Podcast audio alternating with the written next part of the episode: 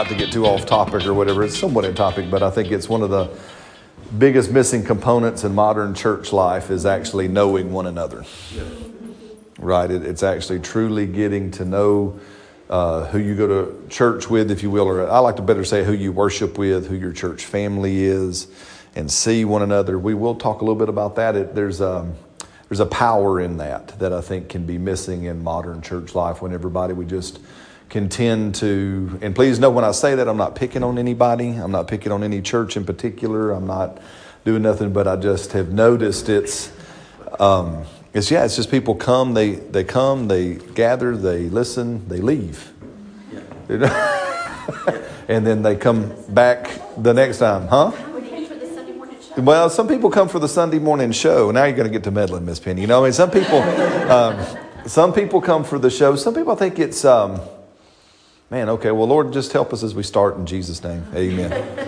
is um, what happens is is um, we can come for the event because we've been told that the event will change our life. And there is a, a small piece of that which is true, right? But there's a whole lot of that that is not true. Does that make sense? You know, it's, uh, uh, and again, and, and we'll get into the Bible if you want to find the book of Second Corinthians, we'll jump off right there. Um, still one of the most influential books beyond the Bible that I've read in the past 15 years is a book written by Mr. Eugene Peterson, who gave us the message paraphrase version of the Bible. And uh, Brother Eugene wrote a book. It was his own kind of autobiography called The Pastor. And so I would recommend all of our pastoral staff, if you've not read it, you need to read it.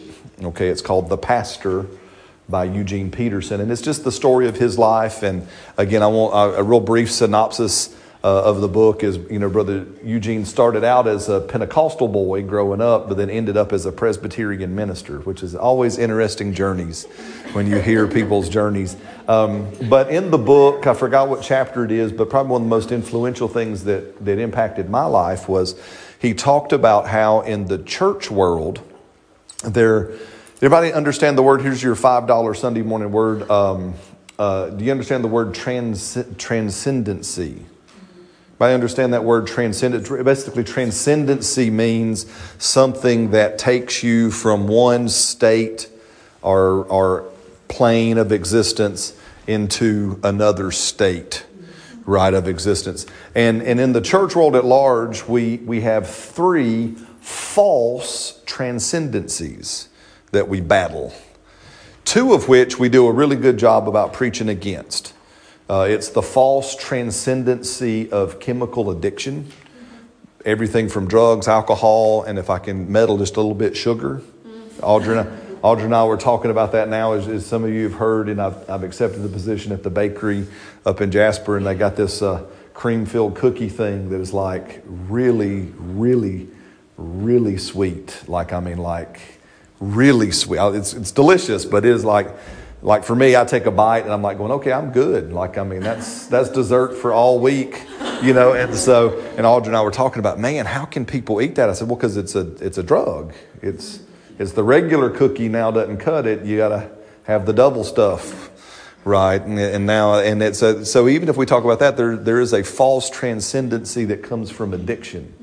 Um, there's a false transcendency that comes from uh, immoral or in, illicit relationships, whether it be anything from prostitution to adultery to just pornography to just whatever. There's a false trans, and the reason why we call them false transcendencies is because in the moment it kind of feels like like it promises something. It feels like it's taking you somewhere, but then when the high wears off or the the feel good moment of the relationship wears off, you're, you're right back where you were, if not maybe a little less or lower than, right?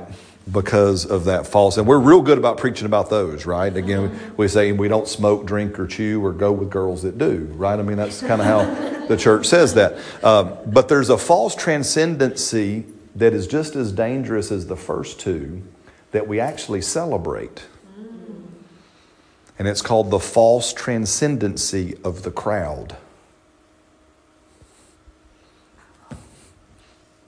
Right? because of the crowd. Because again, well, I mean, again, it's uh, it's one of those things. How, how many of you you've been to a hopping church service, man? You know, the, the building was full, the overflow room was full, the parking lot was full, right? Things were just a popping and a hopping, and you're like, man. And you've heard yourself or others say, God's doing something. And maybe, maybe not. I mean, you know what it means when 10,000 people showed up? 10,000 people showed up. That's what that means. See, Jesus in his life was not uh, distracted or moved of the false transcendency of the crowd. Now, Jesus had crowds. Jesus had crowds that most preachers wish they had. Jesus had crowds that pastors pay lots of money to find out how do you build big crowds like that. Jesus had crowds. But if you notice in the life of Jesus, he was not deceived by the crowd. He was not, he was not deceived that that meant he was effective. He was not deceived that he meant that meant the nation was changing. Right. Oh my goodness. Okay, hello, can I, can I just be real real, right? And again, please hear me. I'm not against, you know, if, if, if 500 people showed up at our church next week, well, hallelujah, praise God. 500 people showed up. That's awesome. You know, we'll have to, we'll do whatever. Cool. Does that mean anything happened? No. It means nothing. It means 500 people showed up. And we go, yay, cool, 500 people showed up. We need more toilet paper. That's, that's amazing. Right? More, more Kleenex, you know. I mean, water bill went up. It's awesome. Great. Praise the Lord. You know. But does that, does that please hear me because I, because, but Jesus understood the power of relational transformation.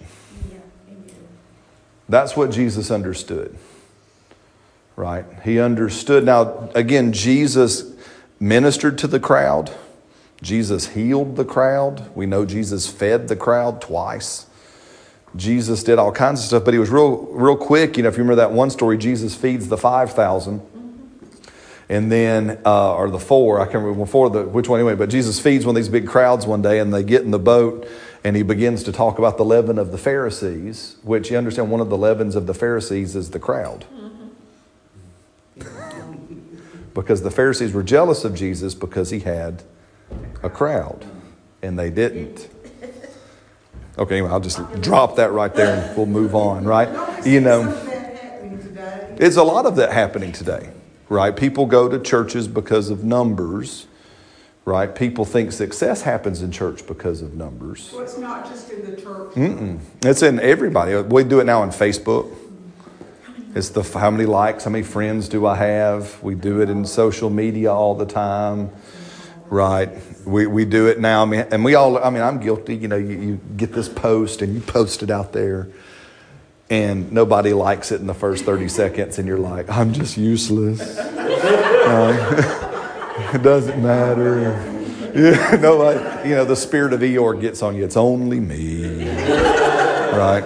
But, but I say that, but what people are hungry for is being seen and being known.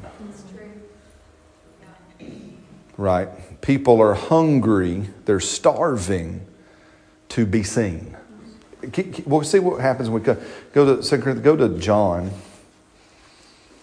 and I'm so far out in the weeds now, we'll just see where we go. How's that sound? Perfect. Good. Awesome. John chapter 4. You know, I've heard me say this before, I believe. Those that maybe are new, maybe we haven't covered this yet with you.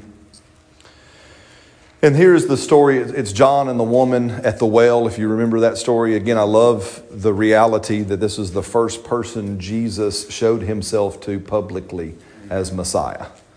Again, that's just always worth saying when you come to that, that Jesus picks a woman who had a really messed up background and says, I'm going to show myself as Messiah to her first. And then I'm going to, and then I'm going to, I'm going to turn her loose as the first evangelist of the New Testament. And all the women said, Amen, right? So, this is one of the cases we know that ministry is for women, the gospel is for women to share. There is, there is instruction about what Paul said in Timothy about women uh, teaching, but just to be real clear, it's not the topic of discussion of today. Uh, what Paul is addressing is a heart attitude, not an action. Women who were taking over to usurp men's position because their heart was wrong, because they didn't trust men, they didn't believe in men, they didn't have confidence in men, and so they usurped. Is that some of the Jezebel spirit? Uh, you know, Jezebel spirit, Miss Miss Mary. I, I, don't buy into the Jezebel spirit too much. I mean, I, Jezebel was a person, and she was mean, and she was evil. We shouldn't be like her, right? I mean, you know, but but uh, but uh, but uh, but but. She came to yeah, yeah. She she got ate up by dogs, you know, and, and only her feet and her hands were left. I mean, so, huh? what do you say? You finally shocked you. This is Jezebel. So anyway, but but I think a lot of I think a lot of women, if I can say, and I need all my ladies to listen. I think a lot of women have been uh, condemned and held captive by a false doctrine that there is a spirit of Jezebel. I just say that just as bluntly as I know how to say that, right? That uh, that that that that Jezebel was under the influence of the devil, just like a man could be under the influence of the devil. Just like any of us can yield ourselves to the evil one and fall under the influence. It's not, the devil is not, uh, doesn't have a gender preference. right? he'll, he'll, he'll take whoever yields and shows up, right? And so, um, trans, anybody, right? You know, all that kind of stuff. But, but I would want to free women, especially in our church world today, because I, I, do believe there's been a bit of a false teaching on Jeze- the Jezebel spirit, and it has condemned women. So that anytime a woman feels the nudge of the spirit and steps up, she has a question Am, am I being a Jezebel? Mm-hmm. Right? Does that make sense? And so that's not that Paul is talking about ladies when he's talking to Timothy about women shouldn't teach in the church, is that they shouldn't teach in the church outside of cooperation with male leadership just to be real plain and simple and that kind of stuff. It's when we're gonna we're gonna you know what was it the little rascals had? The the rascal boys. Who was it? Spanky? Spank yeah the the He Man Woman Haters Club you know I mean? In the little rascals there was the He Man Woman Haters Club. Well you know in our modern culture what would we have? We have the She-Ra Warrior Princess Man Hating Club. Right? And so right? And so uh, we shouldn't hate any anybody right? We shouldn't look down on any gender. We, we both, both male and female, carry the image of God. And, and it's really good when we all work together. Amen. It's really, really, really good when we all work together because there's an aspect of God that is feminine that I can't, I can't bring out because I'm not a girl. And just as much as my wife is not a man, so there's an aspect of God that is masculine that, that she can't bring out. We need both there's an understanding of God that comes in both. And we need both ministering. We need both in the pulpit, we need both in the street, we need both everywhere because God wants to be seen. But all that was extra. You're welcome. Amen. But back here to John. Here, so he, he turns loose this, this woman uh, that is there. And, you know, and obviously, you know, the disciples come and want to know why he's talking to this loose woman. And, um, and stuff. And he says, Well, around verse 32, I have food, because I said, Here, eat something. And he says, I have food that you don't know of. And the disciples thought that someone else had brought him a happy meal.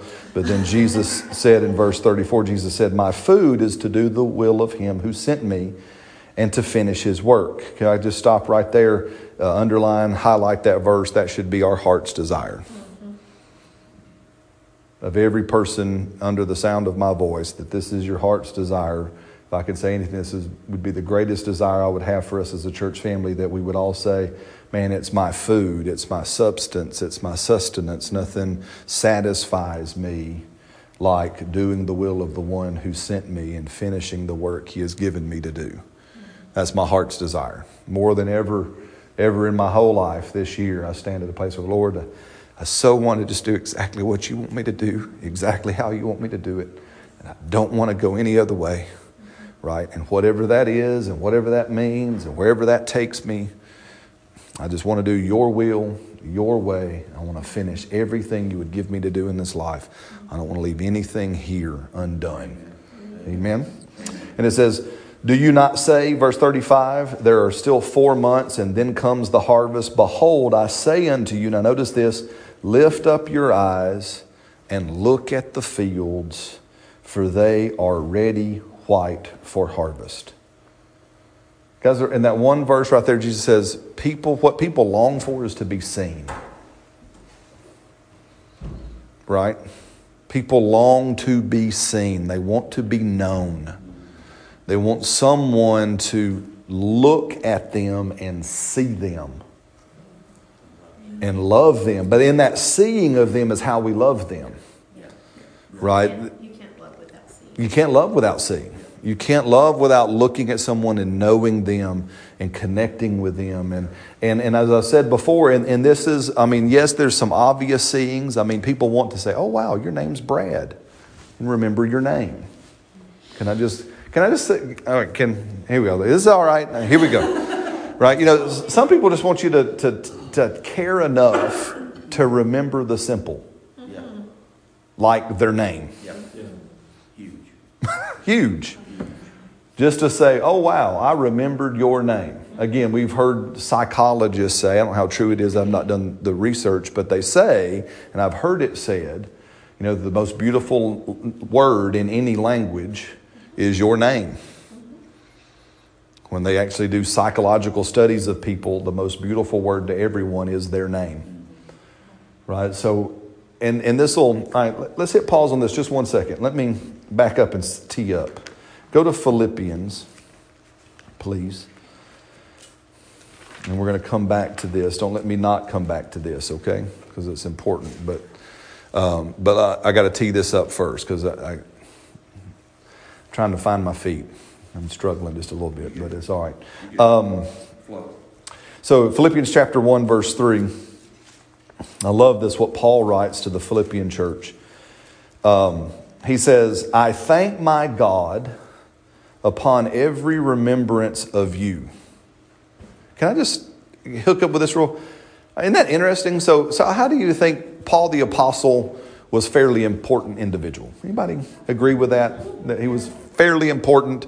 How many of you think you know Paul the apostle? And, and I'm going to use more of our Alabama speak in and not in his attitude, but in his occupation and what he did and his calling. He was a big shot. Anybody agree with me that the apostle Paul?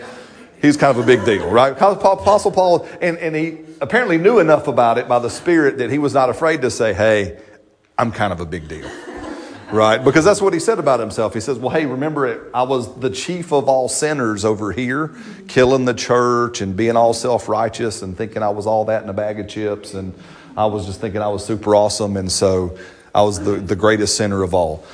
But now, by the grace of God, I'm the best apostle ever. right? All these other guys, they just wish they were me. That's really what it, I, I do. I do more than them. I work harder than them. I, I plant more churches than them. I've got more influence than them.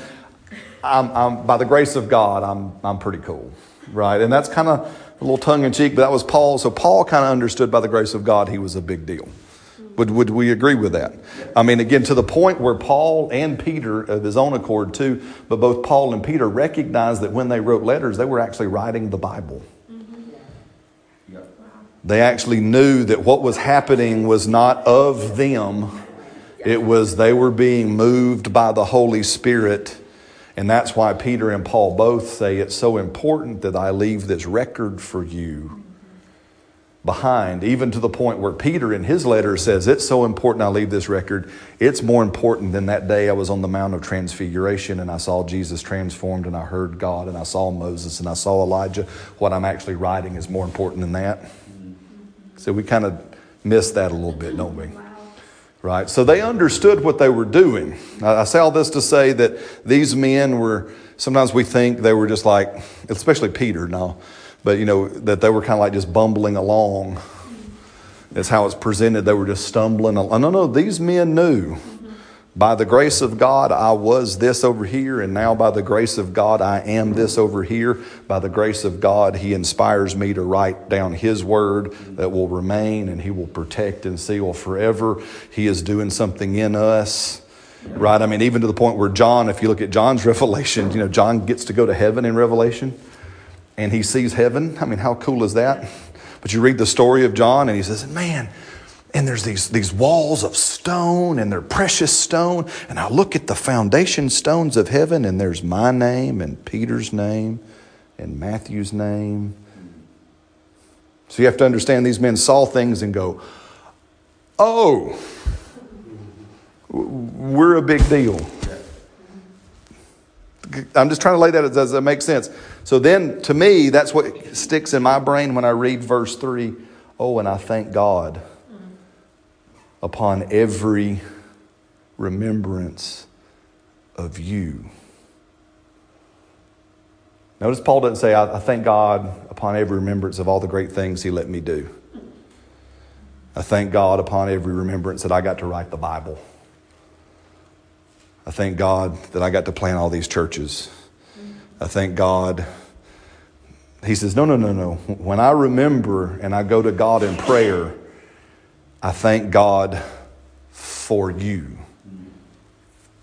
He actually, I don't know if it's to the Philippians, I don't remember, but to one of the churches he planted, he tells them, he says, Remember, you are my joy, you are my crown. Not the church I planted, not the ministry I started, not my tent making business. Because you got to think, you know, can, is this all right this morning? Can I just plant this just real well in us? You know, because I mean, Paul was bivocational like many ministers are. Paul's a tent guy. We were just doing some stuff, and you know, and uh, it says in Acts chapter 19, and I love the how, and special miracles were granted to Paul in that handkerchiefs and aprons, and it says this, were taken from his body and they would lay him on the sick and if there was a sickness or an evil demon present it would drive out the sickness you notice it doesn't say like that paul do now again please hear me this is not wrong what we do but it doesn't say that paul prayed over the cloths and sent them out in prayer it says they were taken from him so I think, well, I think it was more like Brad's sanctified imagination. Paul's working and he's sweating and he's doing his tent stuff, and like all, he's got to go to the bathroom. So he takes his apron off, lays it down, got the handkerchief down, goes off the bathroom, comes back and goes, "Where'd my apron go?" you know, or he's there working, he sets his handkerchief down, turns around to get his hand. Not a, it goes to the box of handkerchiefs, you know, gets another handkerchief, you know just keeps buying because people keep coming and going, Paul ain't here. And he just takes that, you know. But it, so even on this, imagine, you know, Paul's business had a supernatural side to it. And that people came to his business to get healed. People came to his ministry. But when Paul goes to thank God and remember, he's not remembering any of that. He doesn't say, Lord, I thank you for the special miracles that you did. Now, I'm sure he was grateful, please hear me, but when he writes it down by the Spirit, it's very telling that he says, When I go to prayer and I remember the goodness of God and I pray, I'm thankful for you. Yeah. Who are you thankful for? Yeah. Who are you thankful for? Do they know? Do they know that you're thankful for them? Do they know that, that you're grateful for all that they've done in your life and put inside of you? Amen. Who are you thankful for? See, that's how you, last week we talked about letting God put somebody in your heart and let God plant people inside of you. Uh, the number one action that lets us know who those is thanksgiving. Hey, I'm thankful for you. So grateful. Truly so thankful. Man, I hope I've never, I'm thankful for each, I am thankful for each and every one of you. Right? I'm thankful for each and every one of you. What a privilege to be able to call you friends and church family and to worship together and to see God grow in each and every one. Just so grateful, so thankful. Never want to take that for granted right? I don't, I mean, I, I know people, I'd, I'd love to see everybody here, but not because, just because I like to see you. Not because. Not because I'm trying to build a crowd. That's right. But because I just like seeing you. Mm-hmm. Does that make sense? Yeah. But because I'm just thankful for you. I'm just grateful for you. Who are you grateful for? Do you let them know? Amen. Does that, does that make sense? And it goes on. Always in every prayer of mine, man, I make request for you with all joy. It's astounding to me. I, I, I, don't know if in the New Testament I've, I've ever seen Paul pray for himself. Okay, okay, I'm going to meddle just a little bit in the church world, right? Finish this phrase for me, the, the last word. Pray for. Mm-mm. What does everybody normally say? Pray for me. Hey, man, pray for me, Kevin. You pray for me, man. I just need somebody. Ooh, pray for me. Just pray for me. Please hear me. Okay, I'm not trying to be totally mean. We're supposed to share each other's burdens. We should share one another's burdens, but if I find myself saying, pray for me more than pray for you, yep. I could be limping. Mm. right? Does that make sense? I, I could be out of balance. If all the time I'm going, just pray for me, pray for me, pray for me, just pray for. Me. I just need to pray, pray, just get people to pray for you. Just have people, brother Tim, just get people to pray for, pray, pray, pray for me, pray, for, pray, pray. Does that mean? And, but Paul, I mean, think about this. Think about Paul, right? Now, did, was, how many of you would love to have joined Paul's ministry? Some parts. Some parts. How many of you? well, so again, I, this, again, just keep your fingers here. I, you don't have to go with me, but I'm, I'm, I'm going to back up and I'm going to read just to just to double check, right? So I'm just going to double check, like, you know, because we were talking about the Apostle Paul here. And so I'm going to read what life in Paul's ministry kind of looked like. It wouldn't look good on a brochure. yeah, I mean, you know, so, so here it is. And so, so Paul says, now, now remember, Paul writing to the Corinthians, they had a problem. They had false teachers and false apostles coming in people who were coming in and really trying to usurp Paul's position as the founder of the church there. They were trying to gain uh, Paul's influence and kind of cut Paul out of the deal, so to speak. So he's talking about them when we pick up here in 2 Corinthians chapter 11, verse 22. So speaking of these false apostles, he says, Are they Hebrews? Paul says, So am I. Are they Israelites? Well, so am I. Are they the seed of Abraham? Paul says, Well, so am I. Are, I love this. Are they ministers of Christ? I speak as a fool.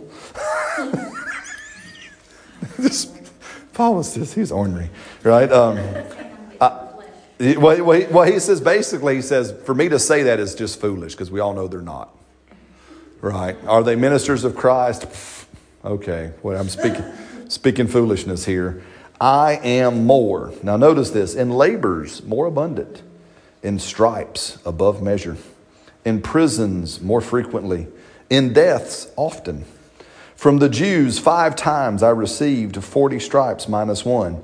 Three times I was beaten with rods. Once I was stoned. Three times I was shipwrecked. A night and a day I was in the deep, in journeys often, in perils of water, in perils of robbers, in perils of my own countrymen, in perils of the Gentiles, in perils in the city, in perils in the wilderness, in perils in the sea in perils among false brethren, in, in weariness and toil, in sleeplessness often, in hunger and in thirst, in fastings often, in cold and nakedness. And besides all of these things, that which comes upon me daily, my deep heart and concern for all the churches. So now, who wants to be part of Paul's ministry? Anybody wanting to sign up? That's the brochure. You know, I, can I ush? I'd like to ush. You know what I mean? So, um, but here's the thing. So, how do you know if if, if that was kind of happening to you? The phrase we were just talking about would probably come out. Pray for me. pray for me, right? I mean, pray, please. We all pray for me. Why? I just read this list of all the. Know, and notice what Paul says. He says, always in every prayer of mine, I make request for you.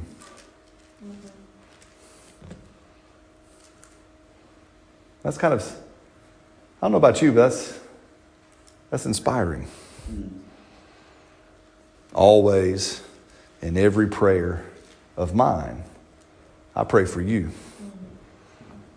We'd all read that list and go, well, Paul, you should probably pray for yourself, brother. I mean, you know, it's most of your days look look bad, right? Amen. But Paul says, no, no, no. I, I pray for you for your fellowship in the gospel, and that just means your vital union with me in the gospel from the first day until now, being very confident of this thing that the one who began a good work in you will continue that work until the day of Jesus Christ.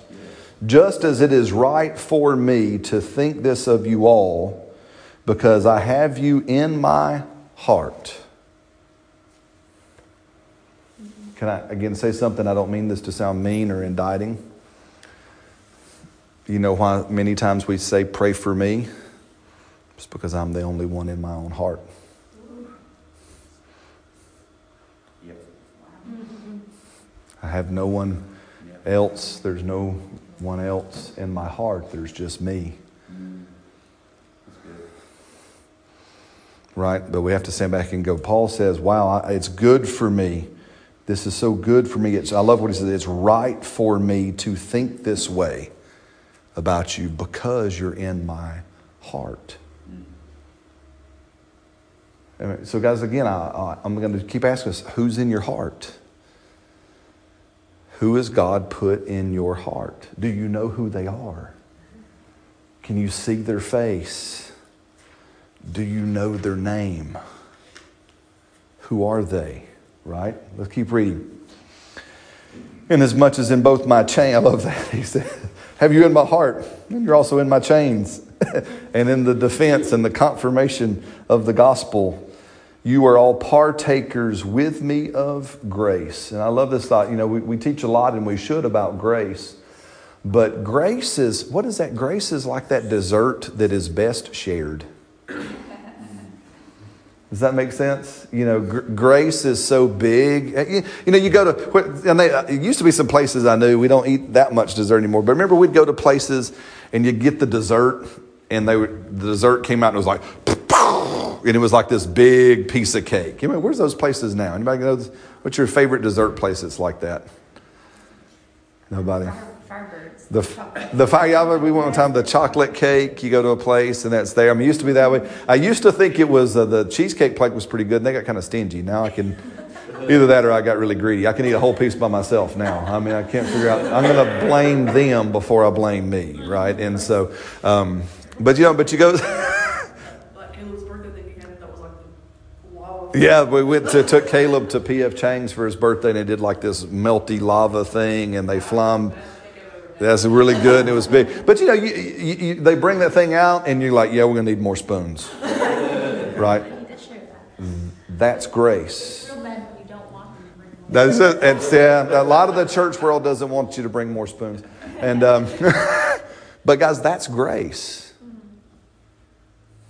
Grace is like that big dessert that comes out, and it's best enjoyed with more spoons. It's best enjoyed with people. And that's what Paul says man, you all, you are partakers with me of grace. Right? One of the reasons why so many believers live victory, victory less or victory ever defeated lives, let me say it like that, mm-hmm. is they don't got more spoons. They got nobody sharing the grace that's there, right? Hello, are you, are you, have you ever wondered this? You know, it, it's, it's kind of like as an example, it's like. Have you ever wondered why God has things like words of wisdom and words of knowledge? Meaning, why God, and I'll pick on Penny, you know, why would God ever give Penny a word of knowledge for me when the Bible says he'll just talk to me? Mm-hmm. Have you ever wondered about that? Right? You know, because and I've talked to people about that. Well, why, why, didn't God just? I mean, I mean, it's cool that He told Penny, okay, but why didn't God tell me? Right? Now, there's a whole bunch of reasons that could possibly be the answer, but my favorite is understand that God is the God of multiplied thanksgiving. Right? He is, he is the God that loves to see people connected. So sometimes he tells somebody else just to give you another spoon to share grace with Because now all of a sudden you're real grateful when God comes and answers your question or gives you that confirming word that you've been asking Him for, and you're like, oh, thank you, Jesus. And when the other person realizes, I heard right, right? Now they're thankful because God used them. Does that make sense? I, I mean, I'll tell a story. One of our mentors at, at was Brother Keith Moore. And uh, love the story that Brother Keith used to tell us as, as an example right, to, to young students. And he would talk about he was starting out in ministry and he was praying, and the Lord said, Hey, Keith, I need you to go and buy brown shoes, size nine, and take them to this brother over here. And he was like, in the kind of, he wrestled a little bit, goes, That's weird. You know, I've seen so and so. They they dress fine. Their shoes are fine. They they don't need nothing. And and so he kind of dismisses it, and the Lord just keeps dealing with him and says, Hey, listen, brown shoes, size nine, brother so and so. So finally, Brother Keith yields and goes and gets the shoes and takes them, and, and kind of as we all might do, you know, hey, man, I, I, the, here, this is what I heard. I, I'm, it's probably all wrong, but there you go. Guy opens it up and just starts crying. I've been asking God. And it wasn't for shoes, it was to know that God had heard him. Because he was asking about something bigger. He was just using brown shoes as a bit of a test. Does God listen? And so now this guy's like, brown shoes. Ah, and he's all like, God, ah. And then Brother Keith walks around and he goes, brown shoes. I heard brown shoes right? And those things, why does God do that? Because He loves relationship. Yeah. Can I, can I say? hmm Yeah, please do. I think we also get into the habit of thinking, well, I'm not far enough ahead Mm. that I should share the grace with somebody else because I don't have all my ducks in a row or I haven't arrived yet or I am not good enough Mm. yet or anything like that.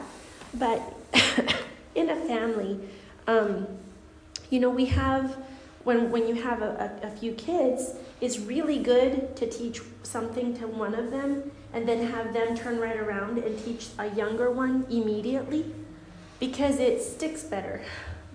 You know, have you ever learned something and then turned around and immediately shared it with somebody else and you're excited about it? This is transforming your way of thinking. And the moment you share it, they're like, oh, I, you know, there's just that excitement in you that they're like, okay, you're pretty excited about that. All right. And then they turn around and, whoa, and then they come back, like you said, you know, I heard brown shoes, you know, kind of a thing. But I don't want us to hold back because, well, I'm not a pastor. Yeah. Well, I'm not a teacher of the word.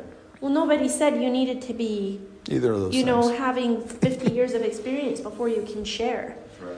Um, if the Lord is speaking to you today about anything, if He's shared something with you today, if He's revealed something to you today, if you have learned something new today, anything, any little piece of revelation, if He's answered a question of yours today, turn right around and share that with somebody Yes. because they need to hear it and it needs and that will cement it in your heart Yeah. because you're sharing it you're Yeah. giving it and it's like that miracle of the feeding of the 5000 where jesus blessed it and then he gave it to the disciples and it was up to them to, distri- to distribute it hmm so it was the breaking and passing along and Yeah. i got some i break it i pass it along.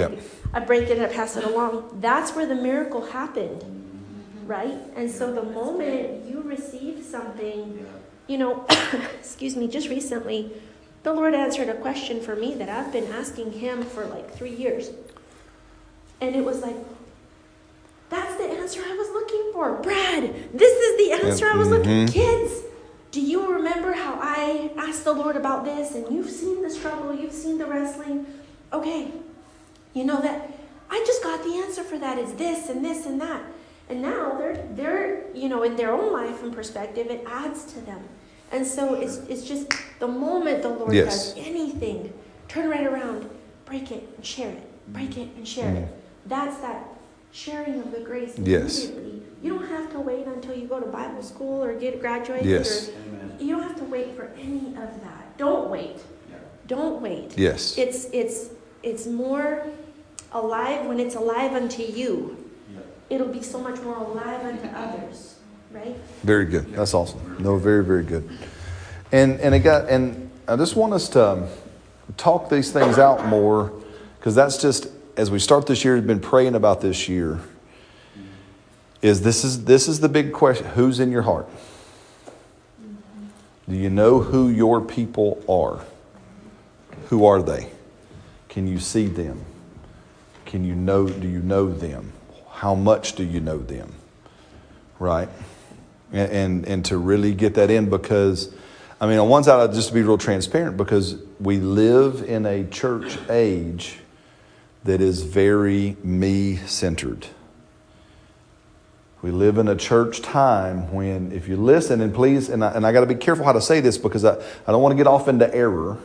Right? Remember, uh, you know, Brother Leon Fontaine, the great pastor from Canada, used to say, you know, for every mile of road, there's two miles of ditch. Right? You know, you can get off in the ditch where you become a self martyring martyr. Right? You know what I mean? I'm going to go kill myself for others, and I never think about me, and I never take care of me, and I never, and that's a ditch. God doesn't want you in that ditch where where you just used up and you know what I mean and all that. But at the same time, I think in some instances, we we in the in the rightness of getting out of that ditch, we traveled across the road and got into the ditch of well, what does the gospel do for me? Right? How is the gospel about me? I'm interested in what it's doing for me. Can, I be real? Can I can I just really cross the line? Can I just okay? Can I just be mean? Right? Just real mean, just for a second, and I'll be sweet again. Does that make sense? Just real quick. You know, just listen to the number of sermons that are five steps to getting this. The three keys that will promise you this. The six things to get you that. Those are little alarm bells when we start hearing so much about, I'm going to formulate the Bible so that I can exact everything from the Bible for my comfort and my blessing only and my benefit only, and it's just about me, then we, we're getting close to falling into the ditch over here where it becomes the gospel of me. There's an interesting thing if you got a little piece of paper and you're writing down notes, you can do this. Are you ready? All right. Right down the middle of a page, right down the middle vertically. You're going to write this vertically. I want you to write out P R I D E. Now, what is that word? Pride. Pride. All right. So there you've written pride and it's vertical, right? P R I D E. So about the third letter down, right? To the left of that, what's that third letter? Aye. To the left of that letter, I want you to write the letter S. And to the right of that letter, I want you to write the letter N. And isn't it interesting what's in the middle of pride and sin? I am. I am in the middle of pride and sin. And when I become focused on I, I'm on a slippery slope of either pride or sin. Now, again, please, y'all hear me. I'm to say, I love you. Say, right? Does that make sense? So, so we got to be careful with that because again, and we're reading through Paul's stuff. There is, there is a truth to Christianity that is the loss of me. Right. And there has to come a point as we mature in Christ, as we grow in God, where, like John the Baptist said, I must decrease so that he Amen. might increase. If I want the glory of Christ, if I want the, the life of Christ, if I want the power of Christ to increase in my life, then I must decrease. Hello, are you with me? And we have to fight especially in the culture we live in here in, in the United States, it's very I centered. Right? We, we live in a very I centered culture where it's about me. Right? I mean, what was that, Frank Sinatra? I did it my way. Right? I mean, you know, you, know you, you just look across our stuff and, it, and there's so, and we have to, that is anathema, that is contrary to the kingdom of God. Does that make sense? You know, I know we, we live in a day and an age where um, pronouns are interesting, right? And people are running around, well, what's your pronoun, right? What's your, you know, and people associate themselves as I'm, I'm some version of the alphabet soup, right? I'm trans, unified, non-binary, yeah, twisted vegetable, pretzely, something. I'm being a little bit mean, just on purpose. But, but I say all that to say, you know, in, in the world where pronouns are important, so in the kingdom of God. You know, the favorite pronoun in the kingdom of God yeah, is Him, His, He. Right? Next one we, our, us. You don't read a whole lot of I, me, mine. Does that make sense? You know, we already said that's, that's the unholy trinity, right? Me, myself, and I is the unholy trinity that plagues many Christians. Right? And so I want us to talk about this, and, and please hear me. Uh, not because I feel like there's a ton of correction needed to be had amongst us as a church family, but to strengthen us in the understanding that, that as I grow in God, I should expect and I will find myself becoming less me centered and more others centered. Right? I mean, I grew up at the Baptist church, as many of you did, and there was a little song, maybe you can sing it with me, that fit when we were little, and it went something like this J O Y, J O Y. You remember this? This must surely mean Jesus first, yourself last, and others in between. Ever grow up hearing that? Man, y'all missed a lot, didn't you? Right? yeah. J, right? J O Y, J O Y. This must surely mean Jesus first, yourself last, and others in between. Many people have not experienced the joy of the Lord because they haven't experienced others yet. They've experienced Jesus and they're really focused on themselves. So they end up with Gia. I'm full of Gia. Pardon? And that's what most people look at him going, I'm sorry? We know Gia. No, no, I, I want you to be full of joy. And notice you're in the letters, you're there. Right? You're in joy. But remember what again what we said about Paul, and I forgot I'll find it in that week. But Paul said to that church he planted, You, you are my joy and my crown. You are the joy of life, and you are the reward of heaven. Come on now, let me say that one more time. People are the joy of life, and people are the crown of heaven. Amen. Ministries like building and planting, I'm so grateful that it seems like God has used us to plant churches. This would be our fourth church with you guys that we've planted. But planting a church is not the crown I'm taking to heaven. Does that make sense? The crown I get to take with heaven is the influence I've been able to see God use me in, in sometimes I think very pitiful ways, right?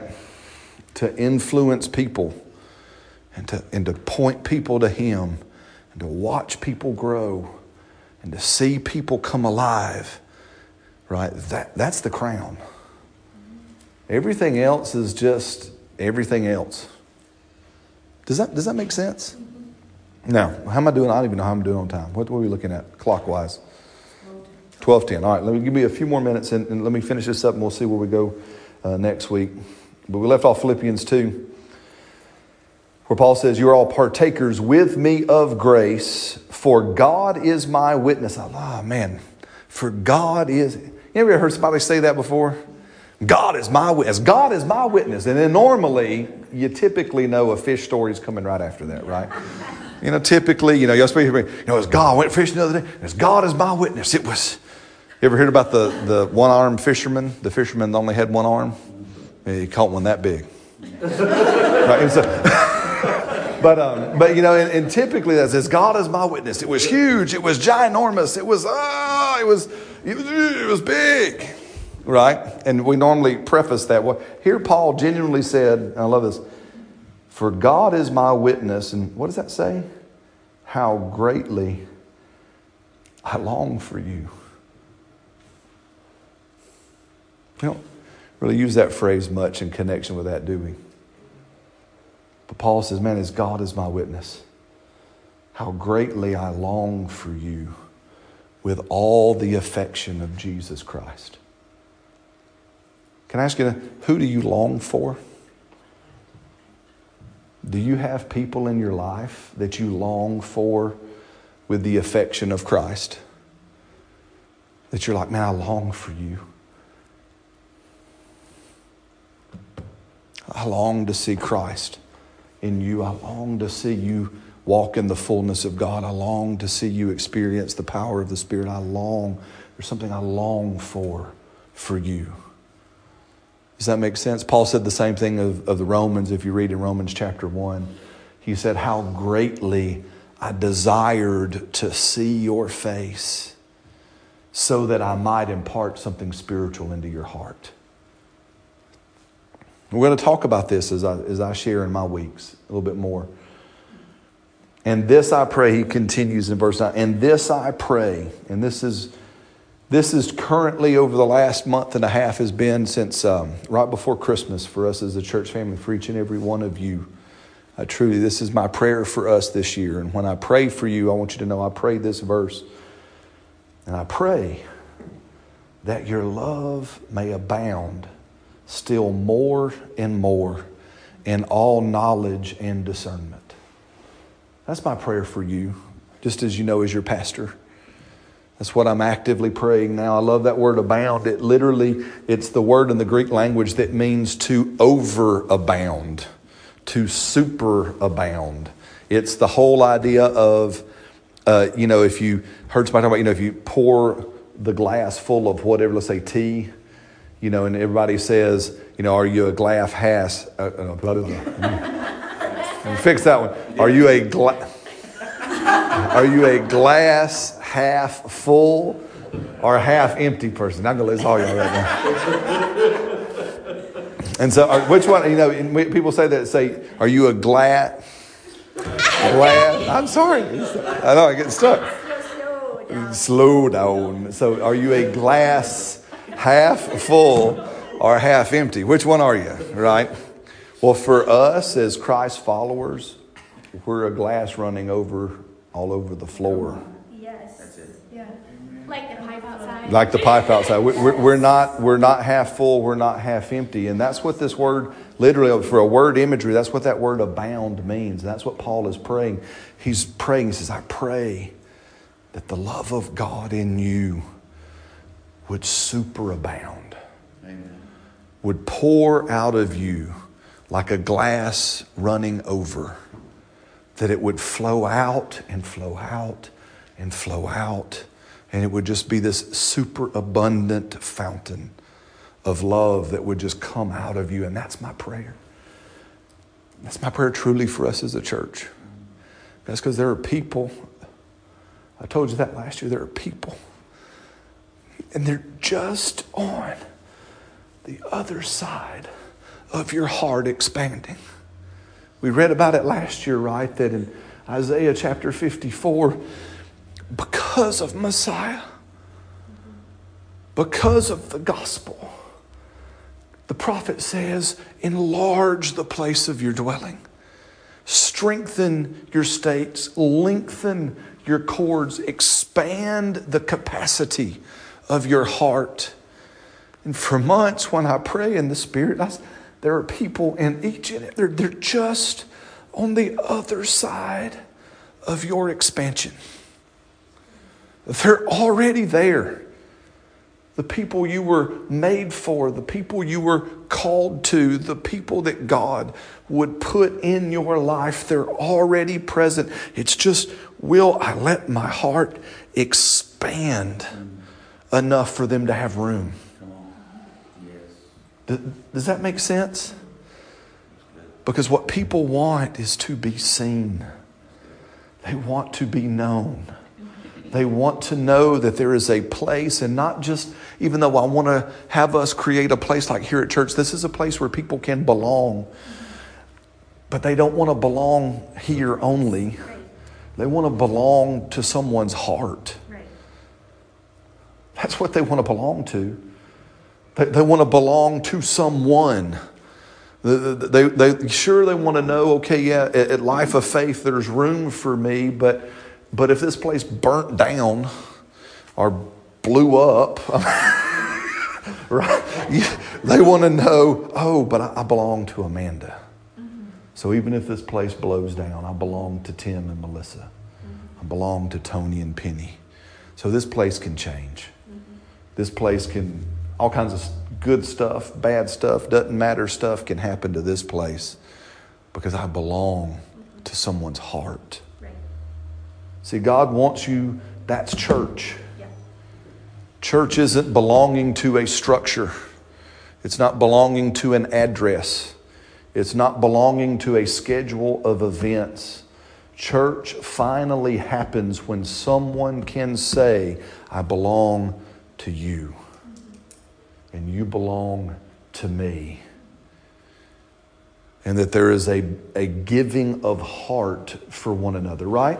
Yes. It, it, you understand, and, I'll, and our last thought for that, you understand, we, we start Christianity, and it's true, by saying things like, Jesus, I give you my heart, right? Lord, I give you my heart. I give you my soul. I live for you alone. Every breath that I take, every moment I'm awake. Lord, have your way in me. And that's a great song. I love that song, my favorite. I thought about it a long time.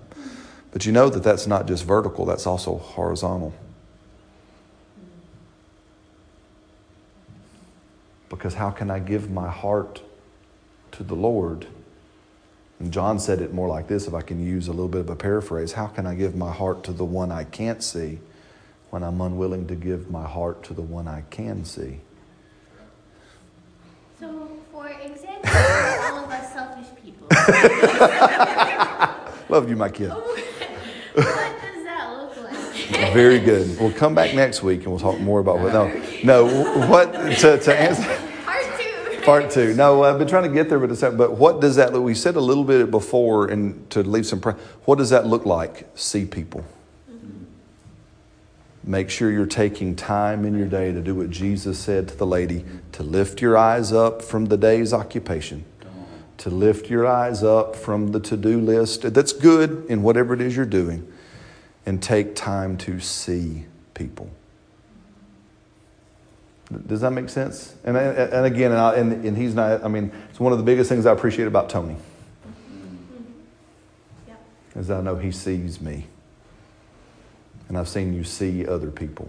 Mm-hmm. Yeah, I, was, I was telling Selena, you know, and again, and, and, and Tony, I apologize for what I'm about to say. You and I talked about it, and I didn't have a chance to tell you before it went public that I took that position at that bakery. Amen. I wanted you to know first, Mm. but it just didn't work out. So I'm sorry I didn't get to tell you first. Cause, um, but, um, and not for anything other than you're my friend. And I want you to know these things. And, um, but, um, but the, the man who hired me, I just, at the end of the week and stuff, I, st- I stood back in, um, in my own stuff and felt seen again. Does that make sense? Yeah. you know, and, and I'm, I'm amazed because I, I told Selena about it. We talked about it. I said, man, there's, there's stuff rising up on the inside of me but it's because someone saw it in me before I saw it. Guys, you realize that that's That's it's so powerful. People, many people are waiting to be seen. And, and when we can see things in them before they see it in themselves, they'll rise to the level of your vision for their life. Does that make sense? Yes. Um, you know, just to answer Sophia's question, you know, Katie was here last week and she heard your message about Mhm. who's God put on your heart. Well, she prayed that night. She said, God, is there somebody you put on my heart? And she slept and that night she had a dream. And I know she won't mind me sharing that, Yeah. She won't mind me Yeah. but she had a dream that night that an old friend of hers that had gotten into foster care. Yeah. Uh, she had a dream she was pouring bowls of cereal all night long for each one of her kids that she was fostering. She's just pouring cereal each night. I said, "That Katie, that is so you." That's awesome. but she woke up with a heart for someone she had not thought about, and I can't, I can't tell you how. That's long. right. So she got back in contact with her. So you see, it's I have nobody on my heart right now, if I'm being honest. But if I ask, mm-hmm. Yes. when I ask, I say, God, who have you put on my That's heart? right. That's when I think He will begin to reveal things. Absolutely. Because when we are in the me, myself, and I mode, there's no room. That's right. There's no more So room. There's nobody in there. That's But when we hear something like this, it it it prompts us to be, you know, to Absolutely. our tents, like you're saying, absolutely. and say, God, you know, who do you, who have you put in my heart? And we might be amazed at who pops up. Absolutely. Well, that's what we said. I love Miss Lisa. That's what we said last week. So we pray. I mean, uh, it's been, again, for some time now, my prayer. I mean, obviously, as I said last week, my family, my wife, my six children, they are in my heart, right? Because, not just because it's my obligation because I'm their dad or their husband, but because that's what's supposed to happen. It's supposed to start there first, right? All of you guys, you are in my heart right? Every time somebody new comes and steps in, they, they, they step into my heart, right? Because that's all, and that's not just my obligation because I'm the pastor here, right? But that's, that's my heart, right? You, so you guys are in my heart. Um, I, I've learned to trust the Lord to highlight people. And, I, and, I, and I'll just say it like this. Um, so you know how I operate here is we've, we've talked as a pastoral team, Selena, myself, Audra, Kevin, and, and we've looked across and I've asked them, who's, who's in your heart? And they've, they've said, well, God's put this person here. God, so they've got people in there in your heart. And, and I'm asking only of them, what I'm asking of is, Lord, help me tend those that are today in my heart. Right? And not that I don't love other body, but I can't, you know, it, it, it, you can't do it. That There's an, there is a, a certain level of, of physical impossibility for time limitations in this, but I've just learned to trust when God brings somebody up, like again in prayer, in a dream, and they come to me. Mine is to learn how to not be slow in, in, in responding to that. So when they come to my mind, to call them, text them, do something to start the initial, hey, thinking about you, right? Came to my mind today. Everything good? How you doing? Reaching out, just checking in, and then let that go. Sometimes God says, "Hey, make sure you go to lunch with that person." And so those are those kind of practical ways. But it starts as it starts by asking, being open, right? As we said this morning, taking the time to see people, right? Because you you cannot you cannot touch what you cannot see, and you totally cannot touch what you are unwilling to see. Right? What was it? It was uh, Helen Keller that said there's something worse than being blind. It's being able to see and not seeing. right? It's having the ability to see and having no vision to, to see. So you have to be willing to see people. And then I'll land on this one. And then finally, just be thankful, as we said already. Start with thanksgiving, right? When you could sit there and say, "Well, God brings somebody to my mind," and it's not like He came; they came to my mind, and I had a word of the Lord, right? You know, tell them this, right? I mean, it, it, you know, sometimes it might just be they come to the mind, and you just say, "Hey, I'm thankful for you. You came to my mind today," and I would just say, be as specific as you can. I'm thankful because of this. I'm thankful because I've seen you do this. You're good at this. I'm grateful for this in you. As much, you know, you've heard me jokingly say about, you know, the the town drunk one day in the old western town died, and he was just mean as an mean as a snake. He's an ornery, right? And the pastor's now stuck having to do the funeral for the town drunk, but nobody had anything nice to say, so he leans on Brother Bob, who was always positive, right? He was always a positive guy. And so the pastor doing what sometimes pastors do, he just passes the buck. Well, Brother Bob, I want you to speak the eulogy over Otis, the town drunk, right? You know? And so uh, that's there. And so now Brother Bob's like, man, what do I, I don't know. So he gets up that day when the funeral comes and they're there. And Brother Bob stands up and says, well, you know what, Otis? He sure could whistle. Let's pray.